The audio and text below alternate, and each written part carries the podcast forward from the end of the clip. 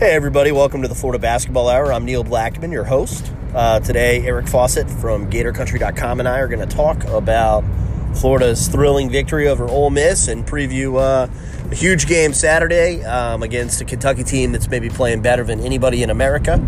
So, um, a tall task ahead of the Gators. Kind of, kind of a rough matchup, um, if we're being frank about it. But we're going to kind of break down why. Um, you know some of the some of the X's and O's of that, and um, and I hope you guys uh, enjoy the show.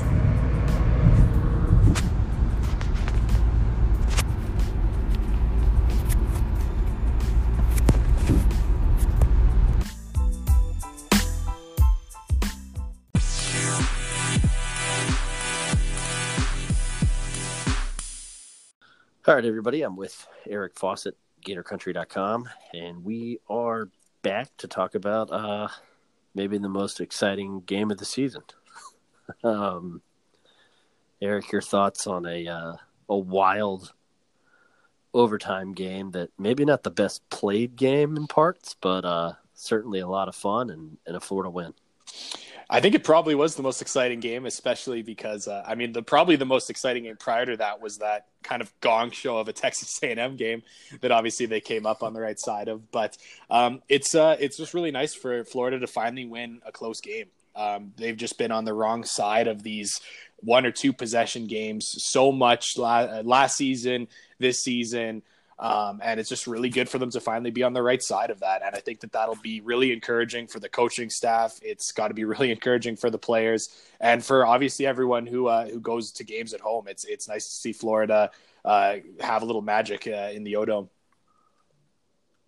Yeah, I mean, I thought you know obviously uh, defending their home floor is going to be a crucial part of any chance they have to to advance to the NCAA tournament and. Um, you know, to do it right before you you really this was the first game of the most brutal part of the schedule.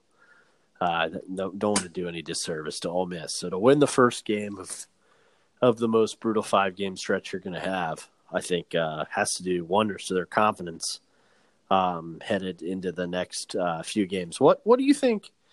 I thought Florida executed offensively the best that they have all season, and I know some of that is opponent base, but you know, Ole Miss has defended better under Kermit Davis. And the other thing that they do that's interesting that I thought Florida did a nice job of is that Kermit Davis is is kind of famous for switching defenses. They like will switch in and out of zone on the same possession, which is really unusual.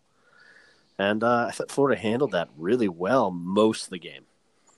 Yeah, they were they were obviously pretty efficient. I think they were like forty nine percent from the field, which uh, they I don't know how many games they've had uh, like that this season. Especially, uh, I you know I don't think they've had a game like that against against another high major team for sure. So, uh, yeah, obviously they're effective, and I think obviously that kind of starts with your with your guards and um, Andrew Nembhard had some uh, had some kind of good reads out of that out of that defense. Uh, it, it it always seems like uh, like Keyontae Johnson seems to play better against zone defenses. I'm not really sure what it is, but he just kind of has the knack for finding the soft kind of seams of the zone, getting in there, dishing the ball off. So I thought he did really well uh, against the zone. And obviously, it seems like Noah Locke will just uh, shoot against whatever defense um, at a high level right now. And obviously, in his zone, there's sometimes uh, there's going to be some creases for him to find.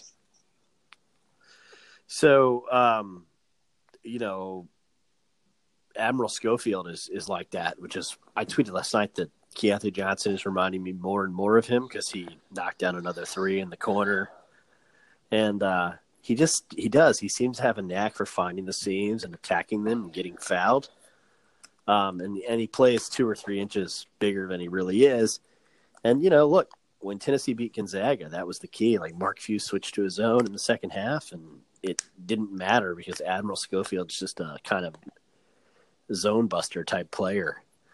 Um, maybe that's what Florida has in Keyontae Johnson, who played another exceptional basketball game before fouling out.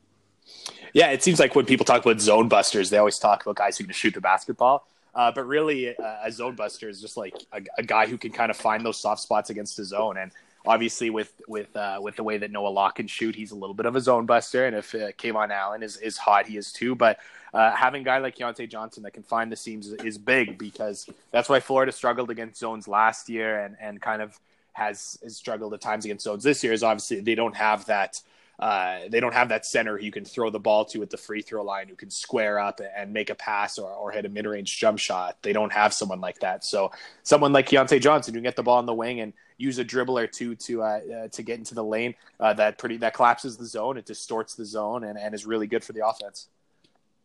Yeah, and you're starting to see Johnson be a little more effective as a screener too, aren't you? After I thought Florida had a couple possessions last night where where they had you know, ran effective offense off a Keyontae Johnson screen instead of relying primarily on the Hayes screen at the top. And and that was good because it looked like Ole Miss's plan was to hedge some of those high ball screens. Um, obviously, kind of a weird decision when Keont, on a night where KeVaughn Allen wasn't shooting well, but um, it's good that Florida's developing other options when option A fails. Yeah, that was pretty interesting to see the way that they uh, uh, they kind of hedge screens, just because – uh, a lot of times you want to play, you want to hedge screens um, for two reasons. One, like you said, if a guy is a threat to, to pull up off the dribble, uh, or two, if it's if you want to keep them out of the paint because you obviously you hedge out on them, you send them going towards the baseline versus going downhill. And the thing is, like they were hedging screens hard against Andrew Nembhard, and if I'm another team, I'm probably content with with him. Uh, you know, like we kind of talked about in the last podcast about how TCU kind of forced him into the paint and said, "Yeah, try to score on us." And uh, Ole Miss did the exact opposite. They tried to keep him out of the paint, and though they did have some effectiveness out of that, they picked up a lot of fouls that I didn't think were, uh, you know, weren't super fruitful. And uh, that was also uh, uh, that was it was kind of to Florida's benefit, I would say. And it does seem like Keyontae Johnson is is uh, getting better as a screener, and I don't think he probably played. you know, I don't think he was probably a screener too much in high school, so. Uh, it's probably something he still has to learn a little bit more of. And yeah, he's uh, just getting better in, in, every aspect of the game, it seems. I, am not laughing at, at Eric's point. I, I think I know Eric knows that, but I just want listeners to know that that I'm laughing because the the thought of Keyontae Johnson setting a screen in high school just kind of made me. it was like, why would you let anyone with that kind of body be your be your screener in high school? Just give him the ball and tell him to go downhill, right? um, speaking of getting the ball and going downhill, uh, obviously if there's a concern for Florida out of this game, it was probably the effectiveness of Ole Miss driving the ball on straight line drives to the basket, just kind of obliterating Florida in the second half with that. Not necessarily what you want to see with Kentucky coming to town. No, and that's uh, it's kind of funny because that's how uh, that's how Ole Miss beat Florida last year was just because they had had you know those two guards in it that, that could just totally beat them off the dribble. And uh, with Burnett and uh, the way he was able to just uh, get a defender on his hip and get in the paint over and over and over again. And uh, yeah, to see that against uh, Ole Miss again with different personnel was definitely concerning. And I think that was probably pretty good coaching because, I mean, Florida is a really strong unit uh, defending as a team. so I think Ole Miss kind of saw that and and um, instead kind of decided that they would turn it into a one-on-one game and and try to you know not allow Florida's kind of team defense to to be able to to kind of show themselves. So it obviously was really effective, and and honestly, I think that in a lot of ways. Uh, that kind of uh, was the reason they probably deserved to win the game. And I think that Florida kind of stole it. And it was really interesting that in overtime, and, and I think that's when home court really starts to play a factor. But uh, when it got to overtime, I was thinking to myself, like, hey, Ole Miss probably has, well, no, they certainly have more guards that can kind of make things happen one on one. And that usually wins you, you know, tight games and wins you overtime games. And luckily, Florida was able to hit some shots and go on that one run. But uh, I, I really thought that uh, Florida kind of escaped with one, just again, like you said, due to the fact that they were pretty unable to to defend the dribble. Yeah, I thought Florida's first three minutes of overtime were the best they've played all season. Um, the the play obviously off the tip was was something the Florida practices, and good on Mike White and staff for practicing something like that. Um, because that's that's clearly a set play, and uh, it worked. Uh, and then Florida was just tremendous defensively on Ole Miss's first three possessions of overtime, forcing, uh, you know, it, well, forced four possessions, and and the Ole Miss hits a three to answer. But after that three, multiple stops um, in a row, basically because they forced tough tough shots, uh, and and you know and and and good on Florida for, especially in a situation where you know you had three freshmen last night for Florida that played 34 minutes or more. Yeah, the way they were able to close like that, and it was kind of funny because once again, you know, who was the guy who kind of made the error in the clutch? It was uh, KeVaughn Allen turning the ball over when when the pressure came, and he knew Ole Miss needed to foul. So they're kind of interesting thing because that's that's what happened uh, a, a, few you know a few games ago too. It was it wasn't Andrew Nembhard or or Noah Locke kind of uh, having trouble against these like full court pressures in uh, in the clutch. It was uh, it was KeVaughn Allen, and obviously he had some heroics uh, tying the game and everything, and going on that run in overtime. But uh, that was another just kind of unfortunate uh, unfortunate turnover from him, and luckily it didn't it didn't cost the Gators because yeah, Noah Locke and Andrew Nembhard were able to hit some clutch free throws after that. Yeah, Florida's Florida's freshmen collectively um, only turned the ball over four times. Uh, they all play 34 minutes or more. I thought Nembhard's was much better in the second half in overtime than he was in the first half. Um, and and I think Florida's efficiency numbers kind of bear that out. But uh, I thought Andrew also did a really nice job of of being better with his shot selections. Probably why he goes four or five from the field. Um, and if you're a Florida fan, one really encouraging thing was the jumper that Nembhard hit in overtime with tired legs that had really good arc.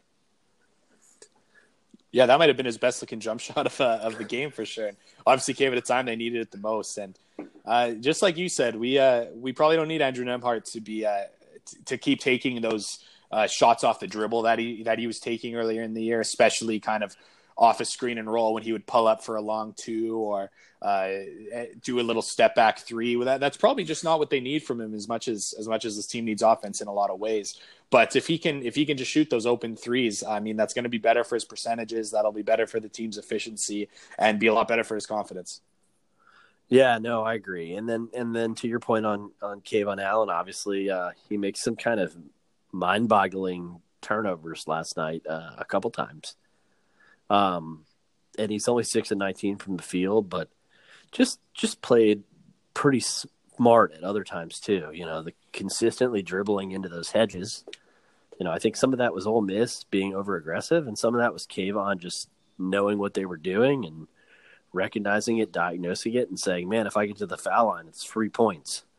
Which I mean, you saw the benefit of what we talked about on the last podcast. Can short Florida shoot more free throws? As well, they didn't shoot as many as Ole Miss, but getting 17 points off free throws in a tight game is a big deal. It is a big deal, and that's uh, when the game gets tight. that's uh, that can be a major factor. So, uh, I think we're also seeing. Uh, it just seemed for so long it was KeVaughn Allen was uh, we, you know, we wanted him to be more aggressive, and, and he was just so quiet out there. And I think that um, as much as I've I've kind of harped on a few of his mistakes, um, even the uh, the hustle play he had to keep the ball in bounds that everyone was tweeting out, and I mean that was awesome by him to keep that ball alive. But I mean, it came off just a terrible shot that he took, uh, that like fade away out out of the post against a bigger defender. So, uh, but but again, the thing is, um, you know, we wanted to be more aggressive, and uh, those are the things you have to live with. Is that he's he's probably going to have a, a few more of those errors because he was always such a safe, didn't turn the ball over, but also just you know didn't take a lot of shots and needed to be more aggressive. And the way he's been more aggressive, you know, obviously he's hit some big shots last night, had some big point totals uh, some of these last few games, and um, you know I think some of the uh, some of those turnovers and and bad shots are just going to kind of come with that, and and you've got to live with it. Uh, but I mean the the turnover he had uh, yeah, at the end of overtime. I think he's just got to know. I mean, Florida's best option is him getting fouled, so I think he uh, he probably just should have squeezed the ball in the in the position he was at. Yeah, no, I mean that was that was definitely a a pretty colossal error, and it's the second time this season he's made kind of just a mystifying play down the stretch in a in a very tight game. So hopefully, uh, hopefully that that stops. But um, yeah, I mean Florida Florida kind of like you said, I mean, maybe maybe they steal one. Um, you know, the, the really the only thing that that they did better was shoot the three pointer, um, which I think a lot of that was Florida's defense on the perimeter, particularly KeVaughn Allen's defense in the first half on Tyree, and uh, and Florida wins the turnover battle, but not really decisively, 17-13, Not it's not a huge number, but the Gators woefully out rebounded. Um, yes, and uh, you know, and and Florida shoots a little bit better, but Ole Miss shot about forty six percent, which most of the time will get you a win on the road. Yeah, the the percentages they they kind of shot and and the way you look up and down the roster with Terence Davis gets you know 26 points and Tyree gets 20 and uh, KJ Buffen was looking incredible and uh, with I think he had like 16 or 17 points. Uh, they they did a lot of things. Uh, they did a lot of things right, and I, I do think Florida Florida would uh, I like I would put this in the category of one that they stole. Um, I'm also going to ask you, and I know this is going to be a little bit uh, you know, given the outcome of of uh, of last night's game, uh, maybe it kind of uh, shifts the conversation a bit. But let's uh, let's pretend that Florida didn't win in this uh, in this particular fashion. But what are your thoughts on a team being uh, being up three with eight seconds left and and not fouling? Are you a foul in that situation kind of guy, or are you a played out kind of guy? Well, what if Florida or um, what if Florida was in that uh, kind of reverse role? Say Florida was was defending their up three. Would you have liked to see them foul or just kind of play things out? So once they decided to drop off, I, I thought that they were going to play defense, which is what they did. Um, and you know, th- there's two schools of thought on it. Uh, first is that there might have been too much time left to do the foul because if you foul and KeVaughn Allen hits two free throws like he'd done all night, if you foul quick, it's a one point game with still with what six seconds to go, and then you have to navigate an inbounds pass and shoot more free throws. Um, so maybe you take your chances with that, and you know maybe you don't. Uh, my thought is that once Allen crossed half court on the bounce, though, that's when you foul because then there's four seconds left. So I was kind of surprised that as he was heading down the wing, they didn't just wrap him up. Yeah, I was. Uh, I thought it was just really baffling. So uh, one, I, I'm definitely in the school of thought that you foul up three, and um, if Florida's yeah. ever in a position where, um, you know, where they're up three and they foul and Florida ends up losing somehow, uh, people can give it to me. That's uh, that's totally fine because I, I, it's going to work out way more often than it doesn't. And um, just my thought has always been. Uh, you know, like let's look at that situation last night where where KeVaughn Allen gets that shot. It's probably like you know once he puts that ball in the air, maybe there's like a 20% chance he hits that shot, you know, contested, running, fadeaway three pointer. Um, so, I mean, if you foul him, Florida needs to make two free throws. And then there's, like you said, like four seconds on the clock. Um, or or uh, then they've got to maybe get it, force a steal or foul. And then you got to miss a yeah. free throw or two. And then they've got to run like the amount of things that need to go right for the other team um, if by fouling in that situation is just so so there's so many things that would have to break right that I just think that um, the odds are so much lower than uh, you know KeVaughn Allen getting a, a 20 or 25 percent look at a at a contested three. So uh, that's kind of my thought. My, yeah, no, we, we agree on this. I mean, I, I just I just kind of noticed that when they dropped off, I was like, wow, they're not going to foul. Yeah, well, my other um, thought. Oh, sorry, go on. No, because I mean, well, I have two thoughts on that. One is I thought they weren't going to foul, and the other one was like, why are they giving a guy a head of steam like Florida did, not on purpose against Miss State, right? like, right? Why well, would you ever let? Why would you let a guy get in rhythm? Yeah. Well, my other thought was, I mean, there's two guys.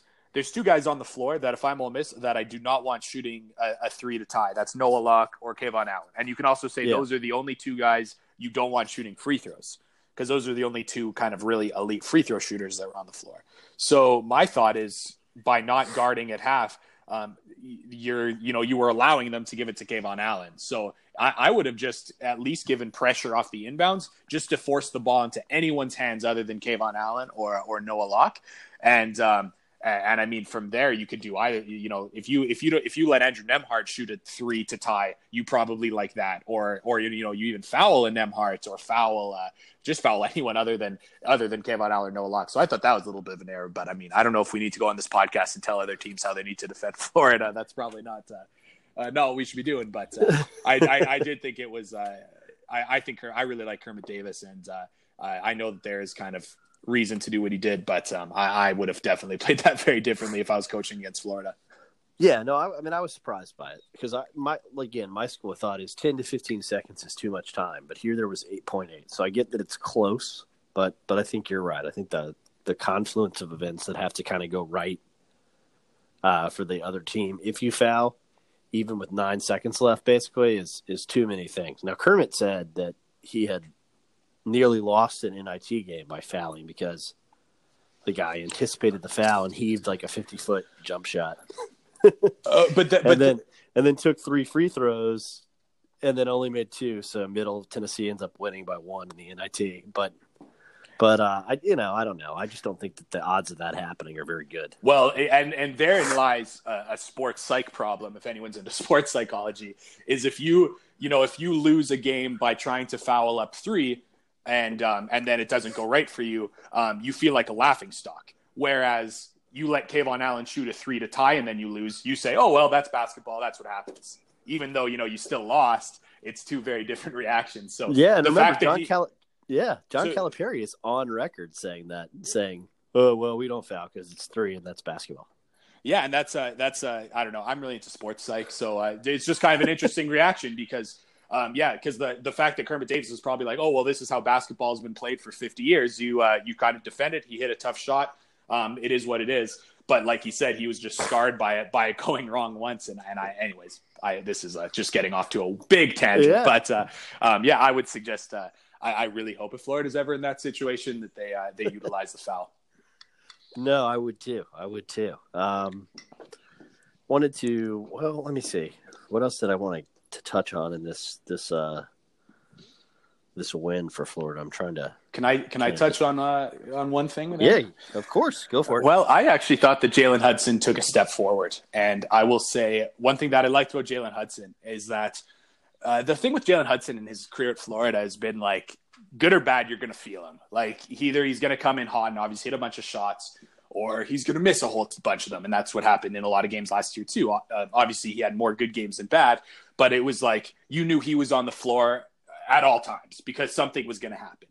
And I feel like last night was the first time that he just was uh, was a good role player. He didn't uh, he didn't force uh, he maybe forced one bad shot that I didn't love, but uh, but I mean he took like four shots in, in the time he was on the floor. He hit two of them, and I think that that was actually big because I think the thing for Jalen Hudson right now is he needed to find a way to exist in a basketball world where he's not where the team doesn't live and die on his hands, where he doesn't have to be um, hey, I'm gonna make I'm gonna get mine on every single possession, and and either I'm gonna hit it or uh, I'm gonna hit it or I'm going to uh, or, or I'm gonna lose it for my team. And I thought that he just um, the way he kind of took a step back and and was just kind of a, a good kind of role player for the Gators and and existed without having to be the kind of primary option. Um, I thought that was progress. Yeah, no, I would, uh, I would, I would actually wholeheartedly agree with that. Um, and I, I actually thought he kind of got a, a raw deal on a on a late contest there in overtime too. Right. Um, I did not think that was a foul. no. Um, he went straight up, got the ball, and you could tell that that Kevarius Hayes thought that it was not a foul too by by an unusually animated reaction from 13. So, um, but but you know what I loved about that play was it wasn't half-hearted. Like Hudson Wynn contested it. He was cool. If it was a foul, if he was going to foul him, he was going to foul him. But the one thing that was going to not happen was it, they weren't going to give up a three-point play. Right. And uh, it was kind of it kind of had shades of uh, I remember last uh, in Portland uh, last year he had just this ridiculous block in the clutch against Gonzaga, which obviously he had the amazing shooting against Gonzaga. But yeah, he had just like an absolutely absurd block that uh, that just kind of showed his athleticism. I was thinking to myself like, oh, that's um, you know, it was pretty unexpected. And I kind of thought that on that play too, where he just had some great recovery speed and, and got up there to contest the shot at the rim. Well, So- yeah, and and to win at Rupp Arena, right? Oh yeah, absolutely. He's had a couple of those plays where, um, obviously, you know, we get after his defense, and it hasn't been hasn't been great, but uh, he has that kind of just like burst at times where he can just make uh, he can make some pretty athletic plays uh, when he needs to. So, uh, and I think that that's kind of how. Uh, that how things might have to go for him if he can be, uh, you know, if he ever gets his scoring back and can just be like a timely defender to, to contest shots like that. Um, yeah, that's pretty valuable still. So, uh, yeah, I mean, I think that's that's pretty uh, pretty comprehensive on on Florida's win over Ole Miss. Uh, obviously, improves Florida to twelve and eight, and uh, I think Florida's best win of the season. Um, sets them up for uh, just you know the next four games in this brutal stretch, starting Saturday with uh, maybe the team playing the best basketball in America right now.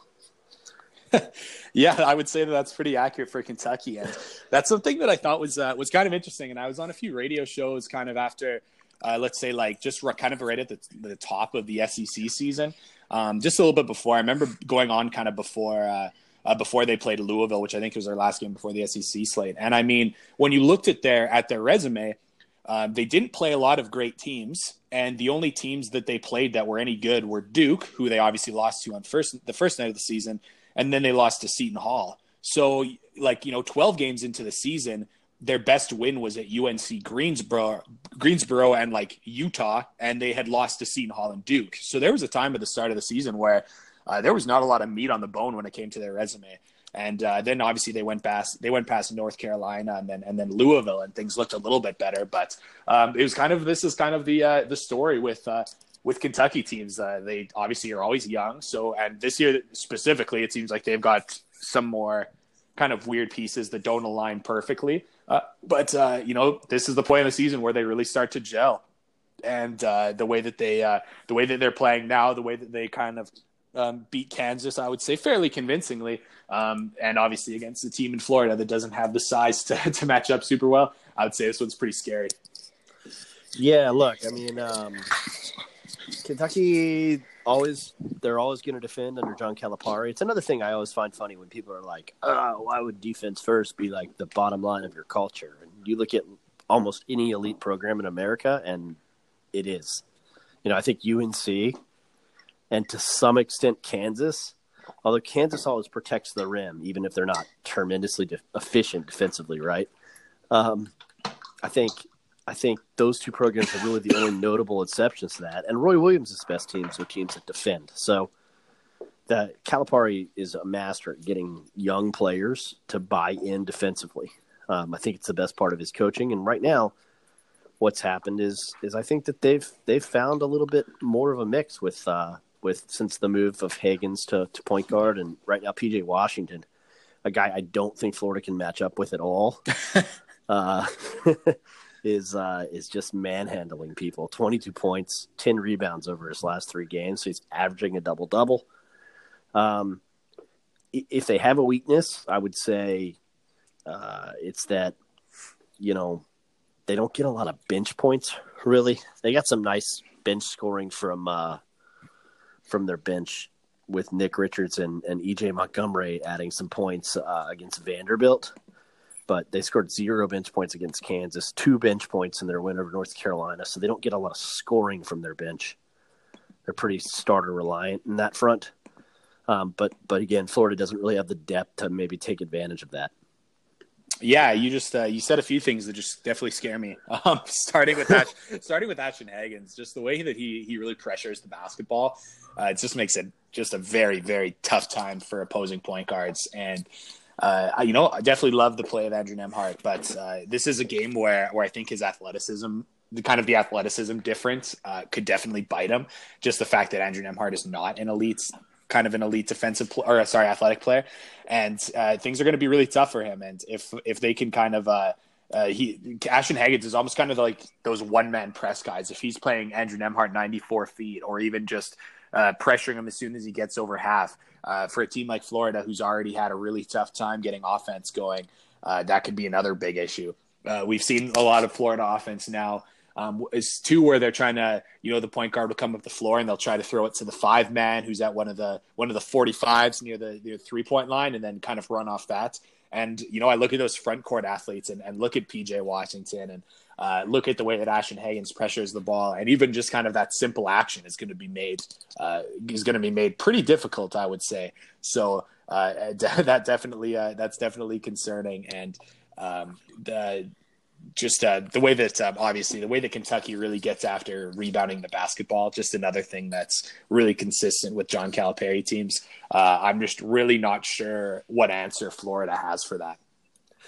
Yeah, and I think it's the waves of bigs that Kentucky has that that really will give Florida the most trouble. And another reason they'll miss Keith Stone very bad. I'm going to throw some numbers out that will surprise podcast listeners and the Kevarius Hayes is terrible hive. Um, which, by the way, I don't think those are the same thing. I, I, wish there were more Kevarius Hayes is terrible hive people that listen to our show and not just our listeners. Um, but here's some facts on on Kevarius: uh, 11.4% block percentage, first in the SEC. 10.8 defensive box plus minus, number one in America college basketball. Uh, 60 offensive rebounds, leads the SEC, second in America. So we're talking about a guy that that is having a wonderful senior season in every way, impacting winning in every way but scoring. Um, and I think he's a guy that can really frustrate Washington and and and and Reid Travis. It's just that there's waves and waves of guys. Like I mentioned, Nick Richards with 14 off the bench against Vanderbilt. I mean, they just have so many bigs, and Florida's so thin that uh, you know it's a game. And Keyontae Johnson has been really good, but has struggled with fouling and still gives up a lot of height to PJ Washington. Um, so you got to worry about Florida. You know, they're big. Their their guards have to be very active in helping, don't they? They will, and that's uh, that's kind of uh, it makes you wonder if Florida's gonna. Well, Florida's obviously been pressing a lot this year, um, but I do wonder if they've got uh, if they've got a more aggressive press in their in their kind of repertoire. Obviously, they play the one two two just to slow down opponents, which I would be almost certain we'd see against Kentucky anyways. But I do wonder if they if they have anything else that kind of cranks up the pressure a little bit more. Um, I'm just looking at synergy now, just out of curiosity, and I see that um, Kentucky's shooting 44% against man defenses, 46.8% against zone defenses, and uh, they have uh, they've only shot 40% against uh, against zone or sorry press defenses, while they have uh, turned the ball over on 18% of possessions. So um, I'd be interested if Florida tries to crank out the pressure a little bit more just to try to generate some turnovers. Uh, because the thing is, if uh, if Kentucky gets a shot up, uh, you know they're probably going to offensive rebound it around forty percent of the time, and that's going to be uh, that's going to be frustrating for the for the Gators. So if they try to play, uh, if they try to kind of turn the ball over a little bit more, uh, I wouldn't be surprised and. Uh, that'll be uh, that'll be might be what they have to do just because, like you mentioned, uh, Keyontae Johnson can uh, can be prone to fouling, uh, Dontay Bassett can be prone to fouling. Isaiah Stokes can be prone to fouling. Slash, you know, this could be a tough uh, matchup game for him just because of the uh, the athleticism of the front court of Kentucky. So uh, we certainly don't want to see. Uh, we certainly don't want to see foul trouble uh, uh, early because that would be that would be a major issue for Florida's depth. But um, yeah, if we can, if they can get some of those some good dig down steals from from KeVaughn Allen, get the ball going the other way, uh, things like that. Uh, that might be part of the recipe for for how the Florida Gators can win. Yeah, no, um, hard hard to argue with with any of those points. Again, and is is uh, you know this number is improving. It was in the three hundreds uh, for for at least until January, really early in conference play. Three games in the conference play there that they were at three oh five. They're now at 267 per KenPom and defending the three point shot. Uh, so if there's a weakness, it's it's been Kentucky's ability to defend the perimeter. Um, but but you know, Florida's Florida's hit or miss there. Sometimes they shoot well, and, and other times not so much. Yeah, this is gonna be another. Well, it seems like every every game's kind of a green light uh, kind of came for the Gators, but uh, yeah, if, uh, if if they can get softened up by a quick uh, quick couple threes from Noah Locke, something like that. Uh, that'll be uh, that'll be interesting to see if they kind of uh, see if they kind of shake them out of what they do. But um, uh, one thing that I thought was pretty interesting too is uh, kind of backtracking to is that we have seen Kentucky press a little bit more than I kind of remember them doing. And uh, one thing that was kind of uh, interesting that I, I, wouldn't have really thought about, but now looking at Florida's stats, uh, Florida's actually been terrible when other teams have pressed. They're uh, they've shot uh, they've shot 28 percent from the field when other teams have pressed, and they haven't turned the ball over a ton, only 13.8 percent, which is you know Florida's good at taking care of the ball. But I'm curious to see if uh, if Kentucky it kind of extends their defense and tries to slow Florida down a little bit and kind of eliminates those, you know, any opportunity for a quick three or anything like that. Because if Kentucky can can kind of make this just a true half court game and make Florida try to score on them totally in the half court, I think Kentucky probably likes their chances. Yeah, no, I think I think they do. Um, you know, there's there's historically these Kentucky teams are young and they've kind of ebbed and flowed. Uh, they'll have these really great sets of games where they're elite, and then and then other games where they kind of you wonder what's going on. But this Kentucky team, kind of since since we talked about Hagans, just since they've moved him to point guard, and I think the presence of some more veteran players, it's a little older Kentucky team, as weird as that is to say, uh, has kind of avoided that. I just, you know, I don't. There's not a lot of paths for me to to a Florida victory, other than maybe the Gators just going bonkers from downtown. Um, I would say, yeah. Let's let's actually think of that. I, I would say that, um, yeah. Number one is, you know, I would say Florida has to shoot in the high 30s at least from three, um, and hit double digit threes for sure. Um, I would say that um, I, I would say that they have to keep it.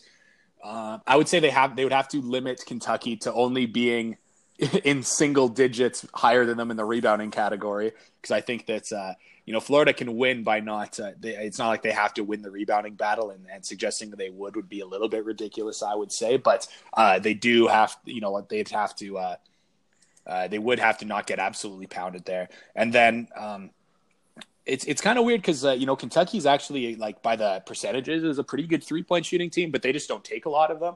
They kind of only take really good three point looks. But um, there is a there is you know it wouldn't be shocking if Kentucky were to go like two for 14 from the three point line, just not taking a lot of threes and and not hitting them. And I think Florida would probably need that to happen.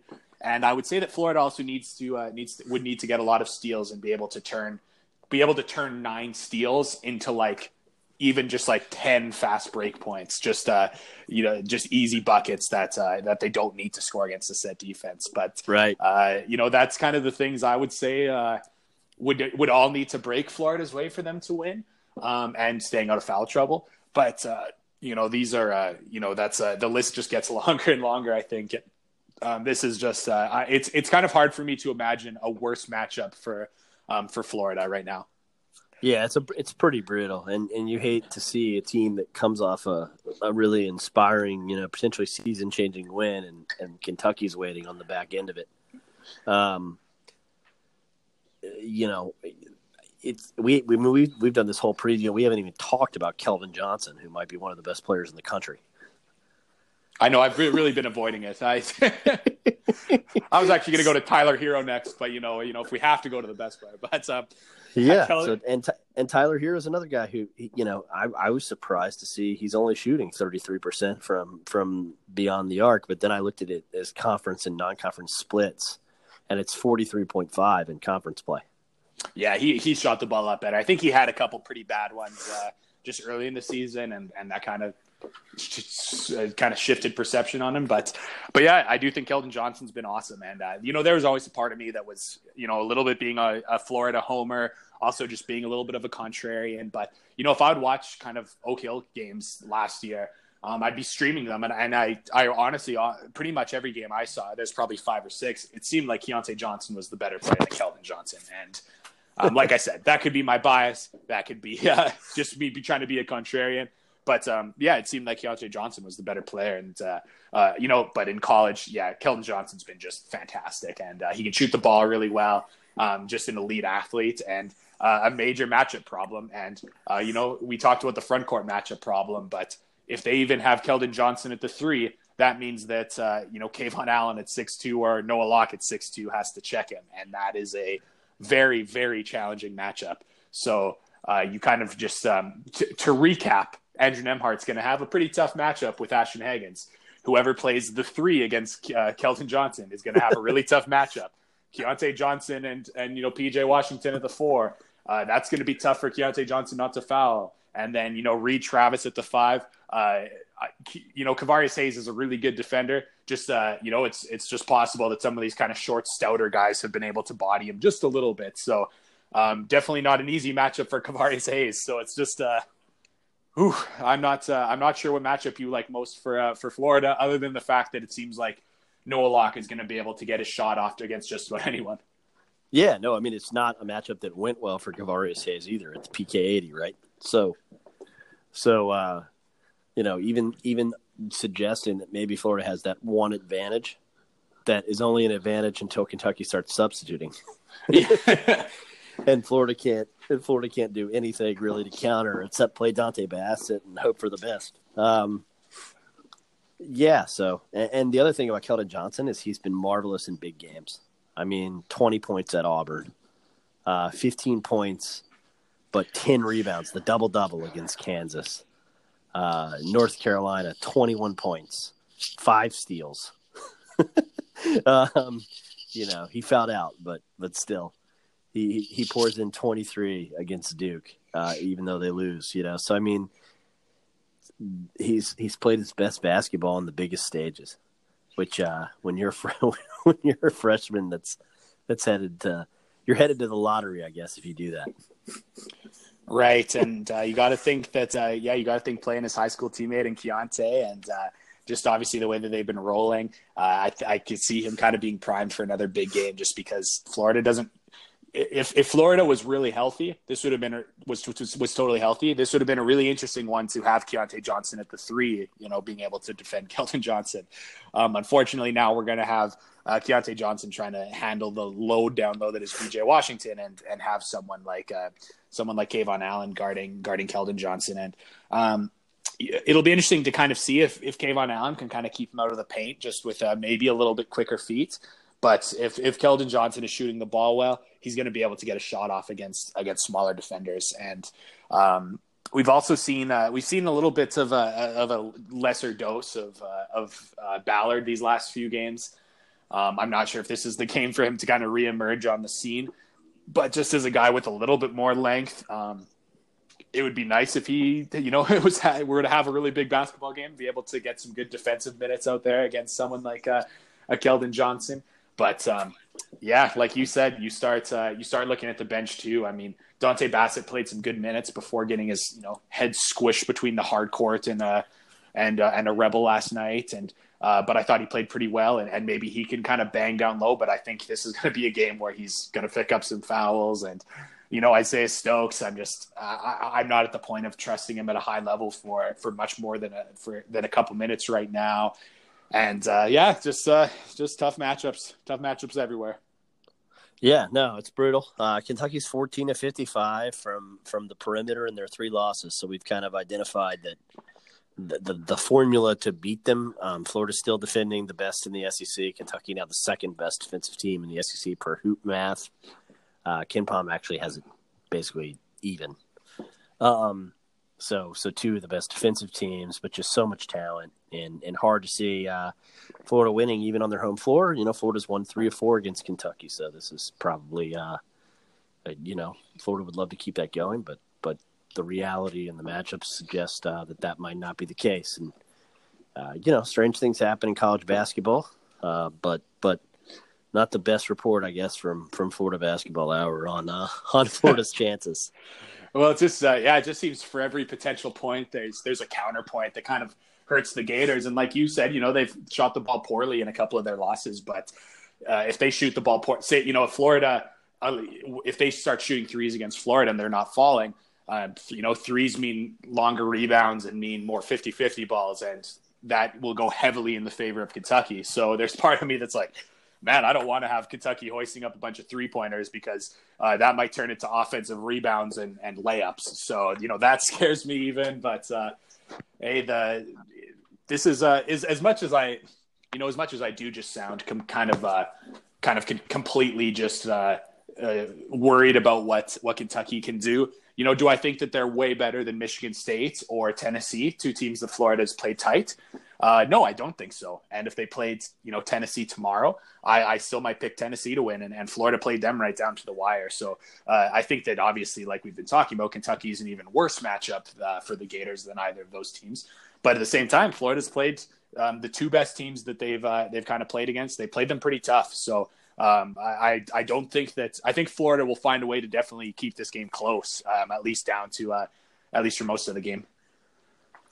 Yeah, I mean, look, um, they they got all they wanted in more against Auburn too, right? Um, and and I don't think that that that Florida is is quite as good as Auburn, but I actually think it's kind of they're kind of comparable teams right now. Florida defends a lot better, Auburn scores the ball a lot better, but their weaknesses are actually kind of similar on paper.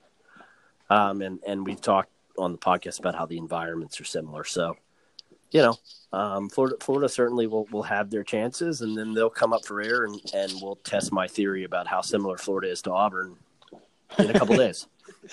Hey, that'll be interesting. And uh, I guess just uh, one other thing of just uh, just a little bit of note is this is a pretty big uh, this is a pretty big uh, recruiting uh, weekend for the Gators. Um, I believe that. Um, they're going to have. Yeah, let's who, talk about that. Let's let's yeah. let's add that at the end here, right?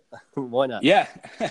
well, uh, I mean, I think there's some pretty good, uh, you know. So as some of these people might know on the podcast, I uh, don't actually know much about football. I'm very much a basketball guy, but I hear there's some good, uh, some good, uh, some good football guys. But um, in terms of basketball, there's definitely some uh, some pretty key guys that'll be on campus. Yeah, well, why don't we tell our listeners who who we're expecting? Okay. So first, yes, I, I, didn't know if I was uh, for some reason I was totally blanking on um, on the last one, but I know that there's PJ Hall, who's a big man that everyone's going to be, uh, uh, you know, like PJ Hall is a pretty interesting big man who can kind of score. His sister's on uh, plays for UF's uh, volleyball team, so that is that connection as well. Um, the guy that I totally blanked on his name was, uh, which is like very disrespectful, is Julian Strawther because he's a five star, um, a wing who's really really good. And uh, obviously, when you can get five star wings, uh, that's a pretty big deal. Uh, and I will let Neil explain the uh, the last guy that'll be on campus.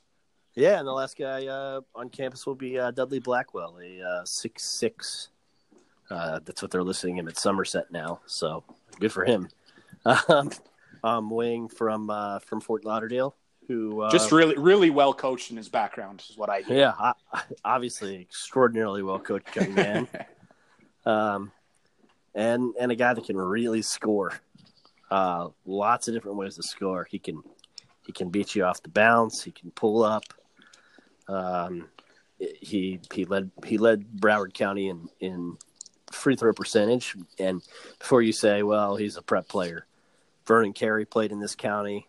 Uh, Scotty Barnes played in this county. So, you know, we're talking about a guy that gets to the foul line really efficiently and then knocks them down at about an 80% clip. So, uh, I, I think a really important piece for Florida's following class and could kind of not the same player as Scottie Lewis, much more of an offensive type type player than a defender. Um, but but a guy that could kind of seamlessly fill the transition and do some of the things that Scottie's going to be able to do. Um, we're all operating under the assumption that Scottie Lewis is on campus for one year. Very fair. So you know, Dudley might not be a one and done type. Um, in fact, I don't think he is. Uh, but, but you know, a guy that's got some USA basketball youth experience too. So, I just think a really good player and, and a player that probably wants to be in Florida. Yeah, and uh, yeah, for those who don't know, Neil Neil coached him a, a, little, a, bit in the past, so that's why I said he was extraordinarily well coached. But um, uh, yeah, I think this is uh, one thing that I feel like um, has gotten lost on a lot of Florida fans and um, you know, I think that the people who listen to this podcast are probably a lot more intelligent. But uh, you know, every time, you know, as soon as uh, as soon as we posted about this on Gator Country, there was with you know one one kind of power forward type in, in Hall, and then and then two wings. There's a lot of people that are like, oh, where are the centers, where are the bigs, and obviously, yes, um, you know, we talked about that. It, Florida probably needs a couple more big bodies, and injuries suck. Uh, but the thing is, you know, we again we look at Florida's roster right now, and they really have like two really, you know, they have like two wings. One is Jalen Hudson, who doesn't really play like a wing. He's more of like a scoring ball handler. And then you've got Keyontae Johnson, who's been forced to play bigger. And I think if you look at a lot of college basketball right now, the best teams in the country, um, they're chock full with elite wings. And you see that in the NBA, you see that in college. Um, just in the way the game is played right now, uh, wings win you games, and uh, I think that things will be a little bit better with uh, with Scottie Lewis in town, and even Tre Mann, who's just a little bit, you know, not a not a wing necessarily, but just a, a kind of guard with a little bit more size. But um, you know, Florida could really use some of these guys like a six foot six Dudley Blackwell um, or a Julian Strawther. Like those are those are what win you games, and I think that Florida could really use some of those wings, and it's. Uh, uh, that's why it's really good that they're getting them on campus. But um, yeah, and as well, PJ Hall, though, I mean, uh, from what I've seen, he can really score and kind of has a little bit of a. Some people kind of think some people would say he's quite arrogant in the way that he plays. Um, a little bit unlikable at times, even. And you know, just because he's kind of this moppy headed white big man, he's has a little bit Good. of Duke Duke tendency to him. But um, but Florida could use a little bit of that confidence. And uh, uh, you know, if all of these three guys were to be uh, be in Florida's class, I'd be uh, I'd be pretty excited. Yeah, no, I think Florida needs a guy like that, which is why I'm really high on Hall. Um, because you know I, have mentioned it on on prior shows. I think I think in Locke and and Johnson, you actually have guys that have kind of that nastiness and edge to them. Um, is a little more subdued, but man, if you watch him defend, it's there. and uh, so so they're they're getting it back in the program. But yeah, I think it's important that, that the Gators uh, move in that direction. So anyway, really big big weekend recruiting wise. Obviously, uh, hopefully the Kentucky fans aren't too loud.